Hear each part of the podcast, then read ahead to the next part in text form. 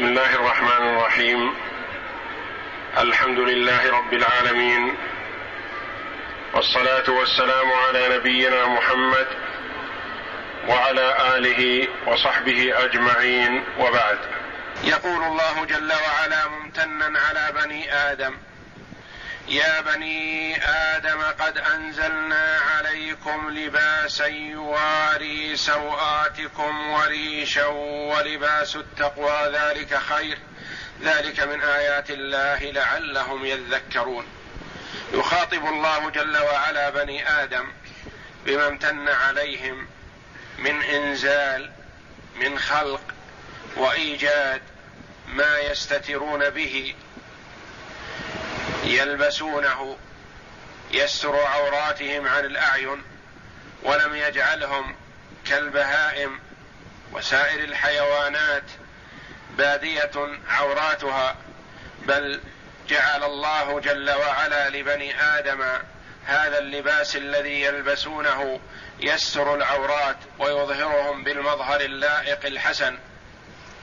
وهذه نعمة عظيمة من الله جل وعلا أنعم بها على بني آدم. يا بني آدم قد أنزلنا عليكم لباسا فهل اللباس نازل من فوق؟ قيل المراد بأنزلنا خلقنا وأوجدنا. خلقنا لكم وأوجدنا لكم في الأرض لباسا. وقيل المراد أنزلنا أنزلنا أنزل الله المطر فنبت به النبات وأحيا به الأرض وخرج بسبب المطر ما صار لباسا من قطن وصوف وغيره. قد أنزلنا عليكم لباسا يواري سوآتكم. يواري بمعنى يغطي لأن المواراة التغطية. واره بمعنى غطه. يواري سوآتكم يغطي عوراتكم. فلا تظهر للأعين. والسوعة كما تقدم هي العورة وسميت العورة بهذا الاسم لأنه يسوء الإنسان ظهورها.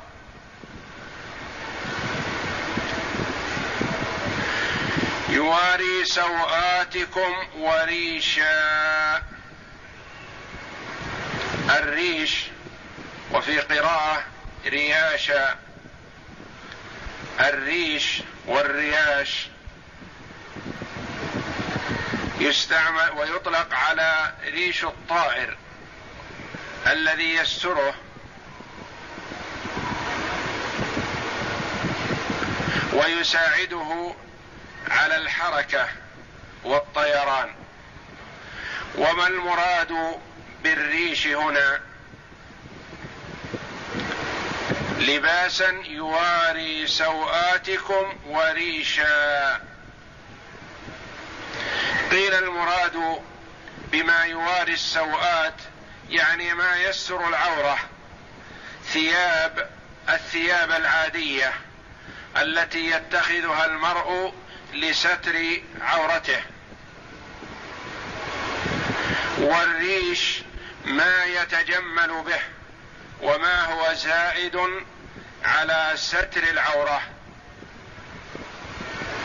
وقيل المراد بالريش هنا المال. وقيل المراد بالريش متاع الحياة الدنيا ما يتمتع به الإنسان من مال وأمتعة وأثاث ومركب ومسكن ونحوه. فهذا كله من الله جل وعلا تفضل به على عباده. لأن الله جل وعلا غاير بين اللباس والريش. عطف الريش على اللباس. فاللباس ما هو ضروري لستر العورة. والريش ما هو زائد من ثياب الجمال. أو ما هو زائد من متاع الدنيا من المال وما يتمتع به الإنسان في حياته. وريشا ولباس التقوى. ذلك خير. لباس التقوى. لباس التقوى للمفسرين رحمهم الله فيها أقوال. منهم من قال لباس التقوى الإيمان ومنهم من قال العمل الصالح ومنهم من قال الحياء ومنهم من قال اللباس المستعمل في الحرب. يتقي به الإنسان الضربات من الأعداء.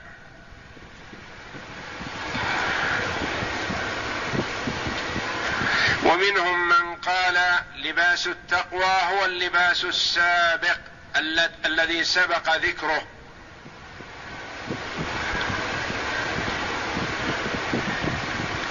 والذي يظهر والله أعلم أن المراد به الإيمان والعمل الصالح والخلق الكريم. لأن المرء إذا عري من الإيمان والخلق الطيب والأعمال الصالحة فإنه يكون عار من كل خير وإن تلبس بثياب الجمال والزينة فهو لا يزن عند الله جناح بعوضة. وإنما يجمل المرء نفسه بتقوى الله والعمل الصالح ومتابعة النبي صلى الله عليه وسلم. بهذا يكون للمرء قيمة عند الله جل وعلا وعند الخلق. وإذا عري من هذه من هذا اللباس فإنه والعياذ بالله لا يكون له عند الله قيمة ولا يزن عند الله جناح بعوضة. وأثنى الله جل وعلا على هذا اللباس اللباس الأخير اللباس المعنوي وليس اللباس الحسي. فقال ذلك خير. أهم أن يتلبس المرء بلباس التقوى.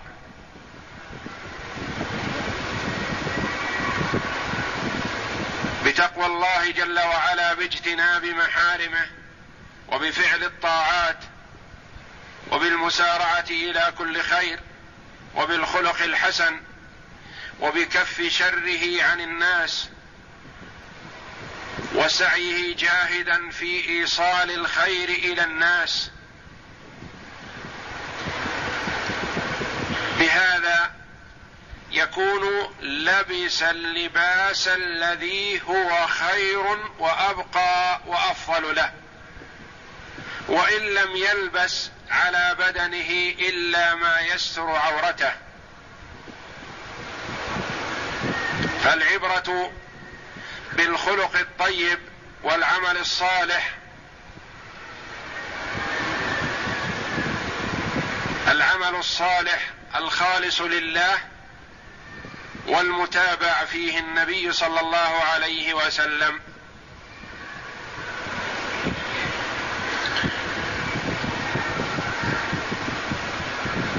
وقد قرأ بعض القراء ولباس التقوى ذلك خير. لباس بفتح السين معطوف على ما سبق. قد أنزل عليكم لباسا يواري سوآتكم وريشا ولباس التقوى.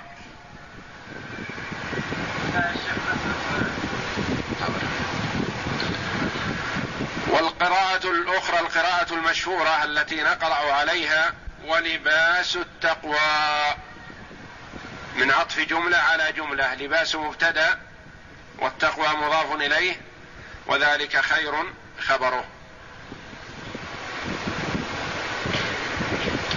ذلك من آيات الله. وجود هذا اللباس وتيسيره بين أيديكم من آيات الله. كيف كان هذا من آيات الله؟ لأن المخلوق يدل على الخالق. المخلوق يدل على الخالق. وكما قال أكثم بن صيفي البعرة تدل على البعير والأثر يدل على المسير.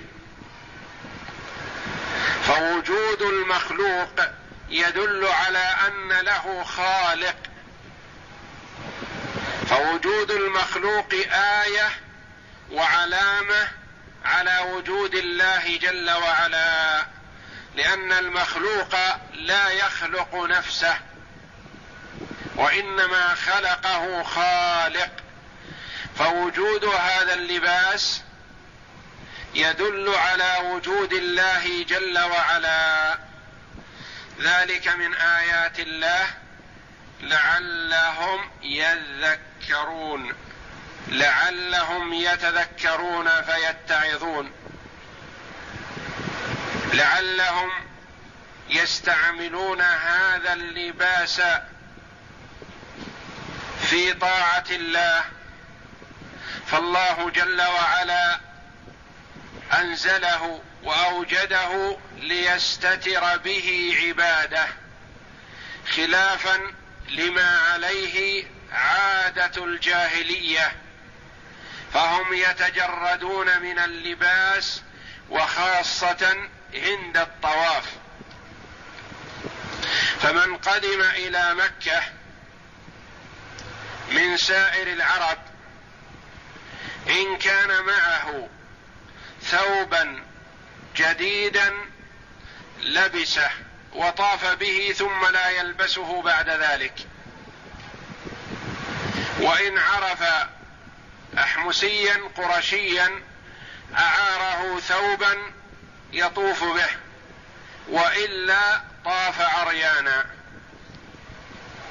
وكانت النساء من غير قريش في الجاهلية تأتي إلى هذا البيت الذي شرفه الله وكرمه فيطفن به عرايا. ربما وضعت شيئا يسيرا على قبولها على فرجها.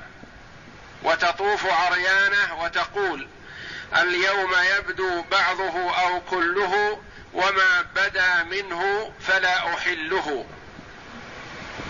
فالله جل وعلا رد عليهم في فعلهم هذا بأن عريهم ليس تقربا إلى الله وإنما الله جل وعلا أنزل اللباس وجعله نعمة لعباده ليستعملوه دائما وأبدا وخاصة عند التقرب إليه. ولهذا لا تصح صلاة المرء إذا لم يستر عورته مع القدرة على ذلك. أما إذا لم يستطع فلا يكلف الله نفسا إلا وسعها. لكن إذا قدر على ستر عورته وأظهر منها شيئا عمدا ما صحت صلاته. لأن من شروط صحة الصلاة ستر العورة. فاللباس نعمة. أنعم الله به على عباده. ليستروا به عوراتهم. رجالا ونساء.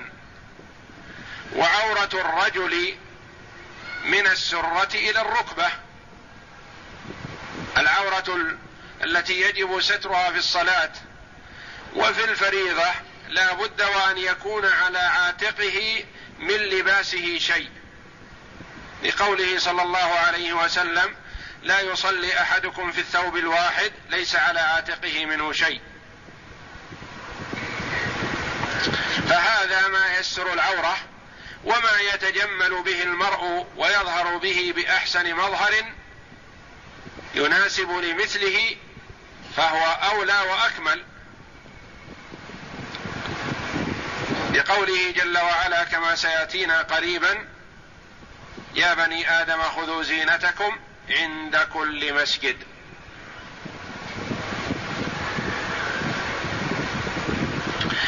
والمرأة الحرة غير الرقيقة كلها عورة بالنسبة للرجال الأجانب. كلها عورة بالنسبة للرجال الأجانب.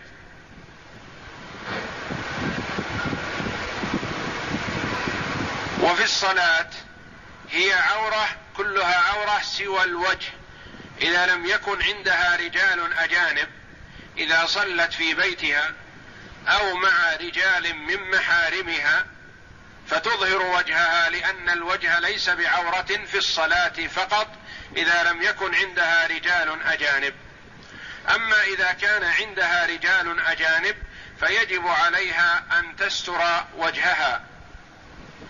فهو محل الفتنة وهو محل الجمال وزينة المرأة في وجهها وتوصف المرأة بالجمال في وجهها وبالقبح فيه. والخاطب يتطلع إلى وجه المرأة لينظر أتروق له أم لا. فلا يجوز للمرأة أن تظهر وجهها عند الرجال الأجانب لأنها تفتنهم في ذلك وتسيء إلى نفسها وتسيء إليهم. فيجب عليها أن تستر جميع بدنها عند الرجال الأجانب وسواء كانت في الصلاة أو خارج الصلاة في المسجد أو في خارج المسجد محرمة أو لم تكن محرمة. لأن عائشة رضي الله عنها تقول كنا مع النبي صلى الله عليه وسلم محرمات فإذا حاذوا بنا الرجال الرحال سدلت إحدانا جلبابها على وجهها. المحرمة مأمورة بأن لا تغطي وجهها إلا متى؟ عند الرجال الأجانب. فإذا كانت مأمورة بكشف وجهها ومأمورة بتغطيته حال الإحرام فهي مأمورة بتغطيته في غير حال الإحرام من باب أولى. فالواجب على المرأة أن تأخذ بالآداب الإسلامية وأن تستر وجهها وجميع بدنها ولا تظهر بمظهر يثير الفتنة ويسبب الشر عليها وعلى الرجال الذين تمر بهم فتلبس الثياب الساترة الواسعة غير الضيقة التي لا تصف محاسن المرأة وتقاطيع جسمها. وقد حذر النبي صلى الله عليه وسلم النساء من كشف عوراتهن وظهورهن بمظهر النساء غير المؤمنات المسلمات. يقول عليه الصلاة والسلام صنفان من أمتي لم أرهما بعد. نساء كاسيات عاريات مائلات مميلات رؤوسهن كأسنمة البخت المائلة. كاسيات من نعمة الله أو كاسيات بالثياب الفاخرة لكن عوراتهن عاريات ظاهرات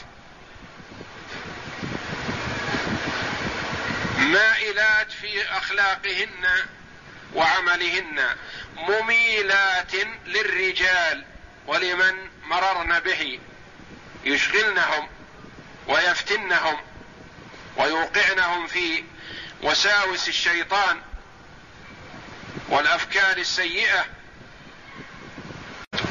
فحذر عليه الصلاة والسلام من ظهور المرأة مظهرة لشيء من عورتها سواء كان غير ساتر أو ساتر مع الضيق.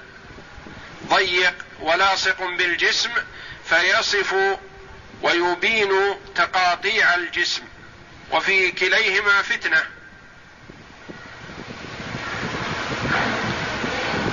وستر المرأة لنفسها نعمة من نعم الله جل وعلا على عباده امتن به عليهم في هذه الآية الكريمة.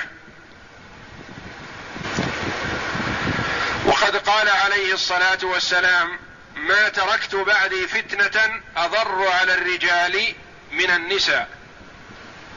فالنساء إذا ظهرن بمظهر غير لائق فتن أنفسهن وفتن غيرهن. وأفسدن في المجتمع. فظهورهن بمظهر غير لائق فيه فساد وإفساد للمجتمع. فالواجب على المرأة المسلمة التي ترجو ثواب الله وتخاف عقابه أن تسأل وتتأكد من اللباس الشرعي الذي يجوز لها أو يتعين عليها فتتقيد به. إن عرفته فتأخذ به على العين والرأس وإن لم تعرفه فتسأل وتتيقن ذلك وتتمسك به. وفي هذا نجاتها وسعادتها في الدنيا والآخرة. وإذا كشفت شيئا من عورتها فهي بذلك تكون قد عصت ربها. وخالفت نهي المصطفى صلى الله عليه وسلم وأطاعت الشيطان. لأنه هو الذي يريد منها كشف العورة. فهل يليق بالمسلمة التي ترجو ثواب الله وتخاف عقابه أن تطيع الشيطان وتعصي ربها؟ أعوذ بالله من الشيطان الرجيم. يا بني آدم قد أنزلنا عليكم لباسا يواري سوآتكم وريشا ولباس التقوى ذلك خير. ذلك من آيات الله لعلهم يذكرون. قال العماد بن كثير رحمه الله يمتن تعالى على عباده بما جعل لهم من اللباس والريش. فاللباس ستر العورات. فاللباس ستر العورات وهي السوءات. والرياش والريش ما يتجمل به ظاهرا. فالأول من, من الضروريات والريش من التكملات والزيادات. قال ابن جرير الرياش في كلام العرب الأثاث وما ظهر من الثياب. وقال علي بن أبي طلحة عن ابن عباس وحكاه البخاري عنه الرياش المال. وهكذا قال مجاهد وعروة. وعروة بن الزبير والسدي والضحاك وغير واحد. وقال العوفي عن ابن عباس الريش اللباس والعيش الريش اللباس والعيش والنعيم. وقال عبد الرحمن بن زيد بن أسلم الرياش الجمال. وقال الإمام أحمد حدثنا يزيد بن هارون وحدثنا أصبغ عن أبي العلاء الشامي قال لبس أبو امامه ثوبا جديدا فلما بلغ ترقوته قال الحمد لله الذي كساني ما أواري به عورتي وأتجمل به في حياتي ثم قال سمعت عمر بن الخطاب يقول قال رسول الله صلى الله عليه وسلم من استجد ثوبا فلبسه فقال حين يبلغ ترقوته الحمد لله الذي كساني ما أواري به عورتي وأتجمل به في حياتي ثم عمد إلى الثوب الخلق فتصدق به كان في ذمة الله وفي جوار الله وفي كنف الله حيا وميتا. ورواه الترمذي وابن ماجة من رواية يزيد بن هارون عن أصبغ هو بن زيد الجهني وقد وثقه يحيى بن معين وغيره. يحيى بن معين. وقد وثقه يحيى بن معين وغيره وشيخه أبو العلاء الشامي لا يعرف إلا بهذا الحديث. ولكن لم يخرجه لم يخرجه أحد والله أعلم.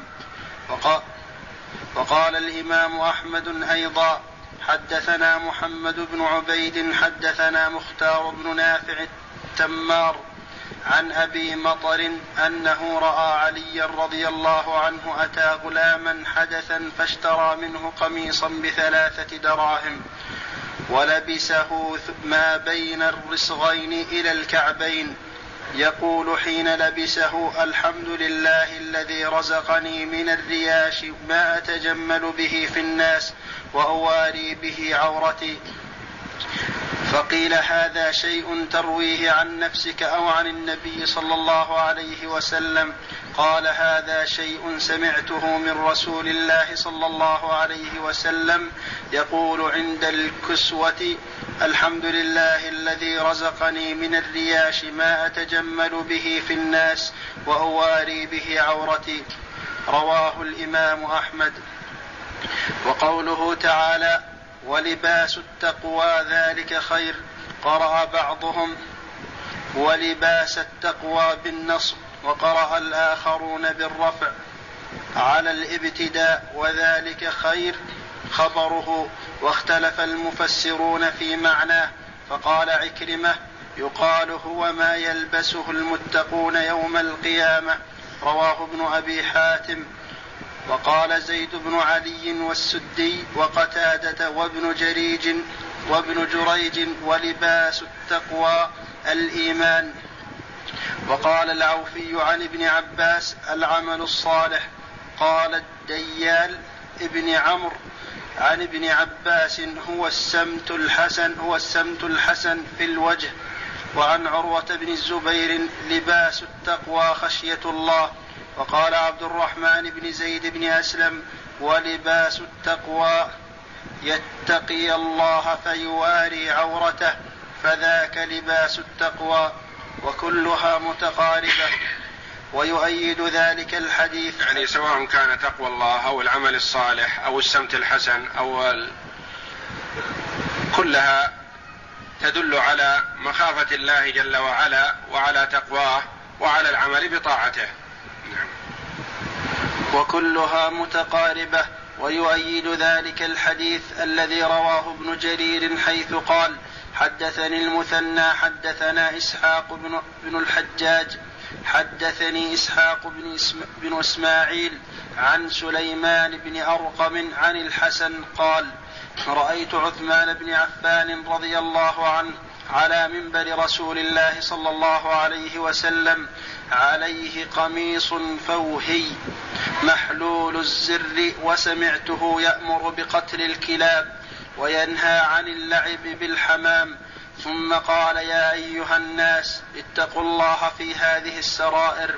فإني سمعت رسول الله صلى الله عليه وسلم يقول يعني ما تسرونه وما تضمرونه. لا تسروا إلا خيرا ولا تضمروا إلا خيرا. نعم. والذي نفس محمد بيده ما, أس ما أسر أحد سريرة إلا ألبسه الله رداءها علانية إن خيرا فخير وإن شرا فشر. ثم قرأ هذه الآية وريشا ولباس التقوى ذلك خير ذلك من آيات الله. قال السمت قال السمت الحسن هكذا رواه ابن جرير من رواية سليمان بن أرقم وفيه ضعف. وقد روى الأئمة الشافعي وأحمد والبخاري في كتاب الأدب من طرق صحيحة عن الحسن البصري أنه سمع أمير المؤمنين عثمان بن عفان يأمر بقتل الكلاب وذبح الحمام. يوم الجمعة على المنبر وأما يعني كان يخطب يوم الجمعة على المنبر ويأمر بهذا رضي الله عنه. نعم. وأما المرفوع منه فقد فقد روى الحافظ أبو القاسم الطبراني في معجمه الكبير له شاهدا من وجه آخر حيث قال حدثنا يقول الله جل وعلا يا بني آدم لا يفتننكم الشيطان كما أخرج أبويكم من الجنة ينزع عنهما لباسهما ليريهما سوآتهما إنه يراكم هو وقبيله من حيث لا ترونهم إنا جعلنا الشياطين أولياء للذين لا يؤمنون في هذا أمر من الله جل وعلا لعباده المؤمنين. يقول يأمر بني آدم على العموم والممتثل هو المؤمن والمخالف الممتنع عن الامتثال هو العاصي ولا يلوم إلا نفسه. يا بني آدم لا يفتننكم الشيطان فهذا لعموم بني آدم أمر لهم من الله. يا بني آدم لا يفتننكم الشيطان. يخبر جل وعلا أن الشيطان حريص على فتنة بني آدم وأنه حريص على إغوائهم وحريص على إضلالهم وحريص على إخراجهم عن الصراط المستقيم. وحريص على وقوعهم في المعصية وتركهم الطاعة. كما فعل مع الأبوين من قبل. فالعداوة بين إبليس وذرية آدم أصيلة قديمة منذ وجد آدم عليه السلام. ليست حادثة حدثت لسبب من الأسباب وتزول بزواله. يحصل بين شخص وشخص مشاحنة في أمر من الأمور فإذا زال هذا الأمر انتهى انتهت المشاحنة وانتهت المعاداة والمغاضبة. لكن عداوة الشيطان لبني آدم عداوة أصيلة قديمة لا تزول أبدا. لا يفتننكم الشيطان كما أخرج أبويكم من الجنة. فالشيطان تسلط على أبويكم وفتنهم وغشهم وخدعهم فأخرجهم من الجنة.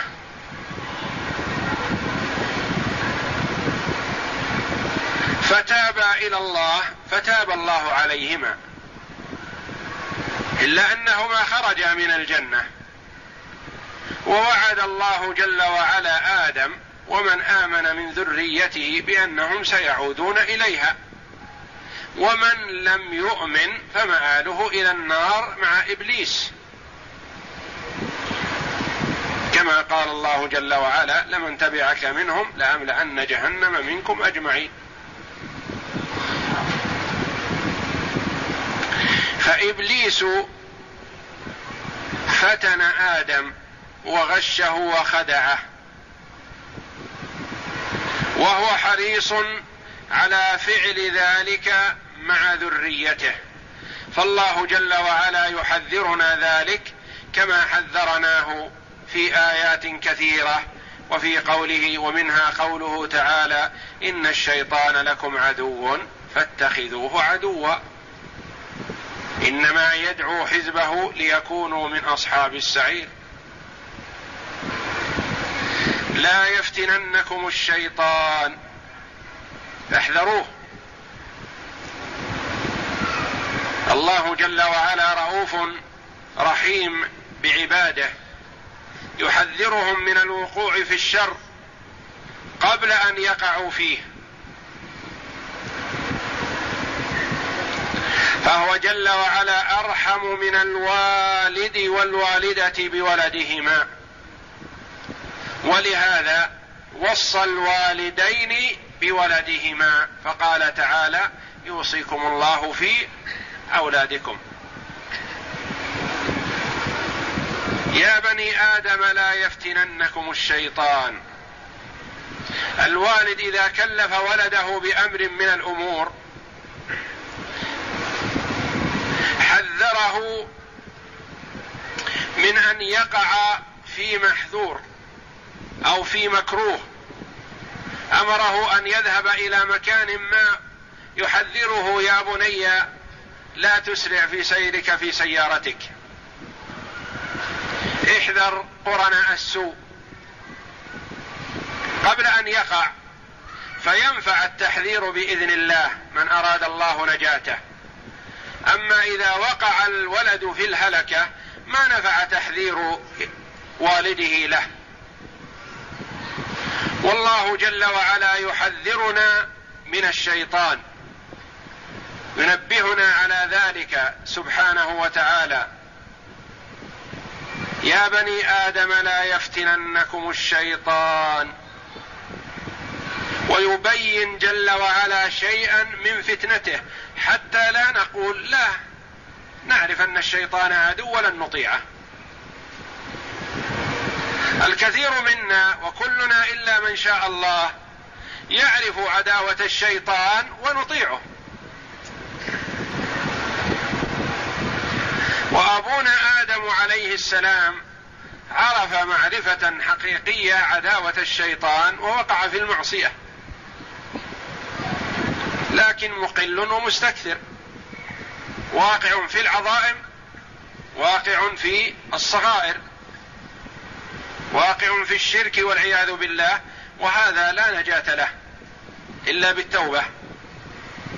واقع في الصغائر تكفر عنه بالأعمال الصالحة وبالصلاة وبأنواع البر. لا يفتننكم الشيطان كما أخرج أبويكم من الجنة. كالدليل على أن فتنة الشيطان تقع على بني آدم وإن عرفوا عداوته. كما أخرج أبويكم من الجنة.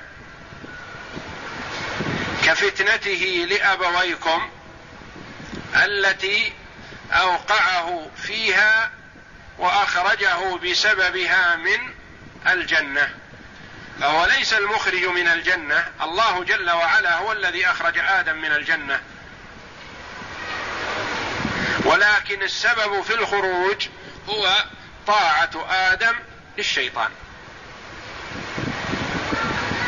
كما أخرج أبويكم من الجنة كفتنته لأبويكم التي سببت له الخروج من الجنة. ينزع عنهما لباسهما ليريهما سوآتهما.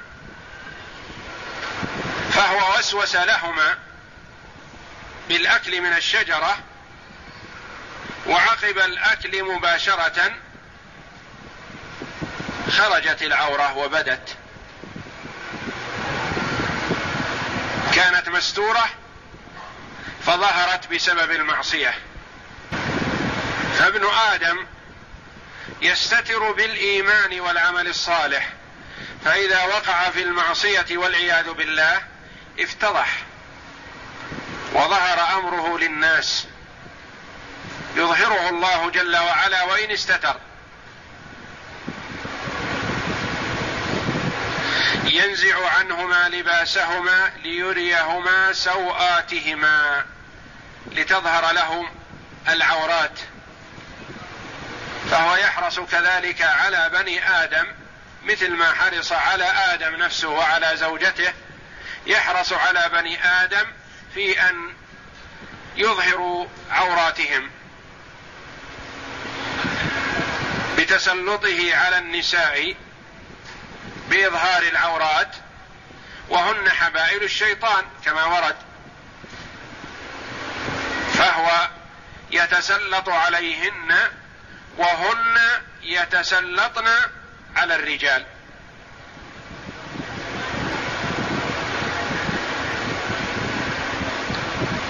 فما كشفت امرأة شيئا من عورتها إلا بطاعتها للشيطان. لأنه هو الذي يحرص على ذلك. والله جل وعلا يأمرها بالستر. إنه يراكم هو وقبيله من حيث لا ترونهم.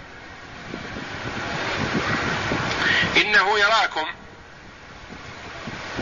فالشيطان يرى بني آدم. والشياطين يرون بني آدم وبنو آدم لا يرونهم.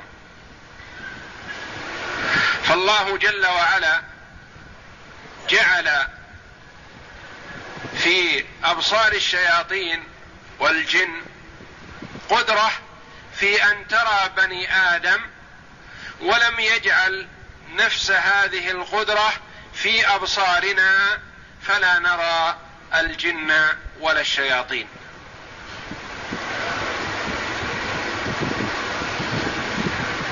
إنه يراكم هو وقبيله من حيث لا ترونهم. قبيله جنده وأعوانه. والقبيل قال بعض أهل اللغة يختلف عن القبيلة. فالقبيلة تقول قبيلة الرجل أي أقاربه بنو عمه وأسرته وأقاربه. وتقول قبيل هذا الرجل يعني أعوانه سواء كانوا من قبيلته أو من غيرها. فقال بعض أهل اللغة القبيل الأعوان من الثلاثة فما فوق من غير قبيلة الرجل. فإن كانوا من أسرته وقبيلته قيل قبيلته ولم يقل قبيل قبيله. إنه يراكم هو وقبيله جنده وأعوانه ومن على شاكلته من الجن والشياطين من حيث لا ترونهم. يرونكم أنتم هم يرونكم وأنتم لا ترونهم. وفي هذا زيادة تحذير. زيادة تحذير. احذره. فإنه خفي عليك. قد تقع فيه وفي فتنته من حيث لا تشعر لأنك لا تراه. والمرء إذا كان يرى الشيء قد يحذره أكثر ويسلم منه. لكن إذا كان لا يراه وخصمه يراه فهو أشد خطرا. إنه يراكم هو وقبيله من حيث لا ترونهم. لو أن شخصا في حصن من الحصون ويرى بعينيه من ثقب في الحصن. من هو خارج الحصن؟ فأي الاثنين أخطر على صاحبه؟ المكشوف الظاهر أم المختفي الذي يرى صاحبه وصاحبه لا يراه؟ الأشد ضررا والأشد فتكا؟ هو من يرى ولا يرى. وكذلك الشيطان وأعوانه معنا بيننا بين بني آدم هم يروننا ويتسلطون علينا إلا بحفظ من الله جل وعلا ومداومة على طاعته.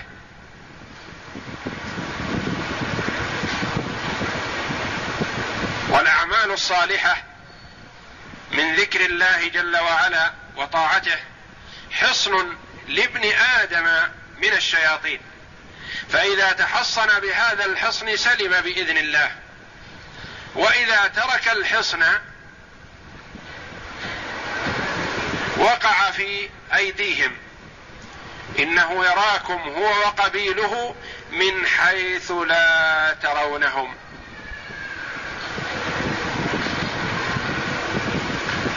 فعليكم أن تحذروا هذا العدو الذي يراكم ولا ترونه. لأن إذا كنا في مكان ما لو كنا نراه وجاء ليجلس بيننا لطردناه. ما نريده.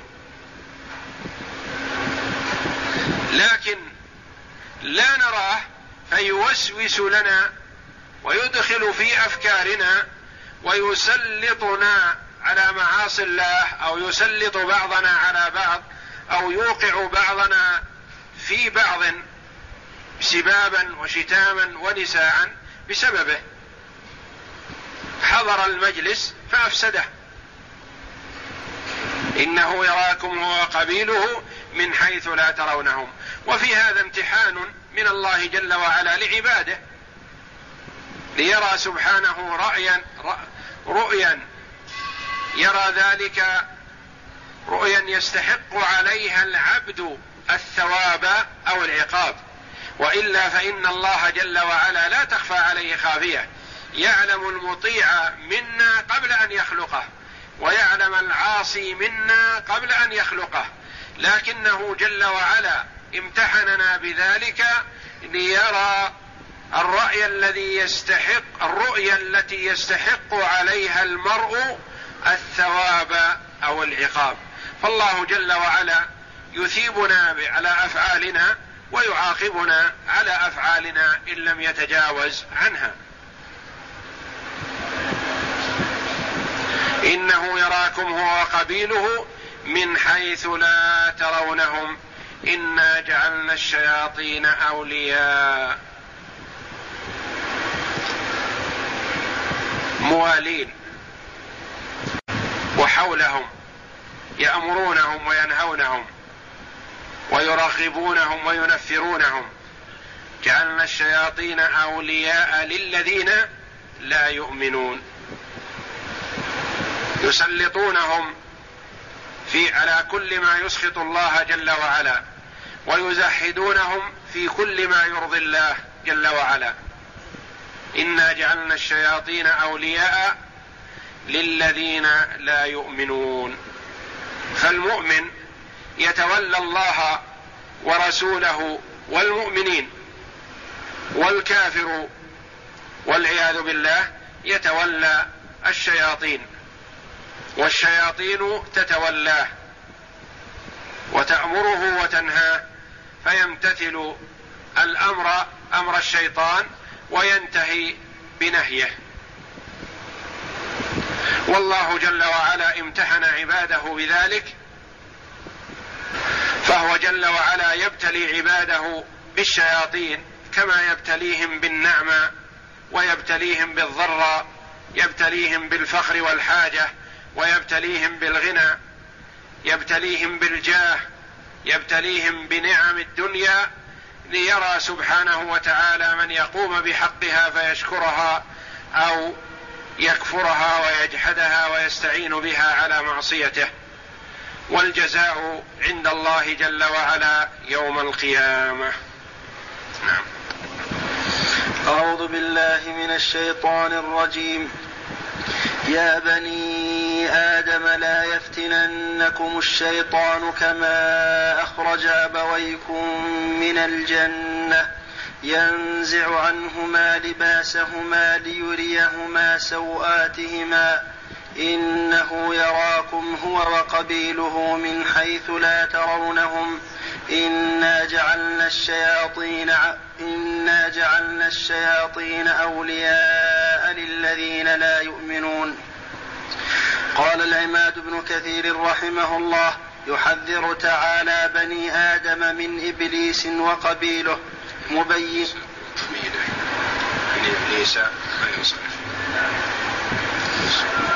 يحذر تعالى بني آدم من إبليس وقبيله.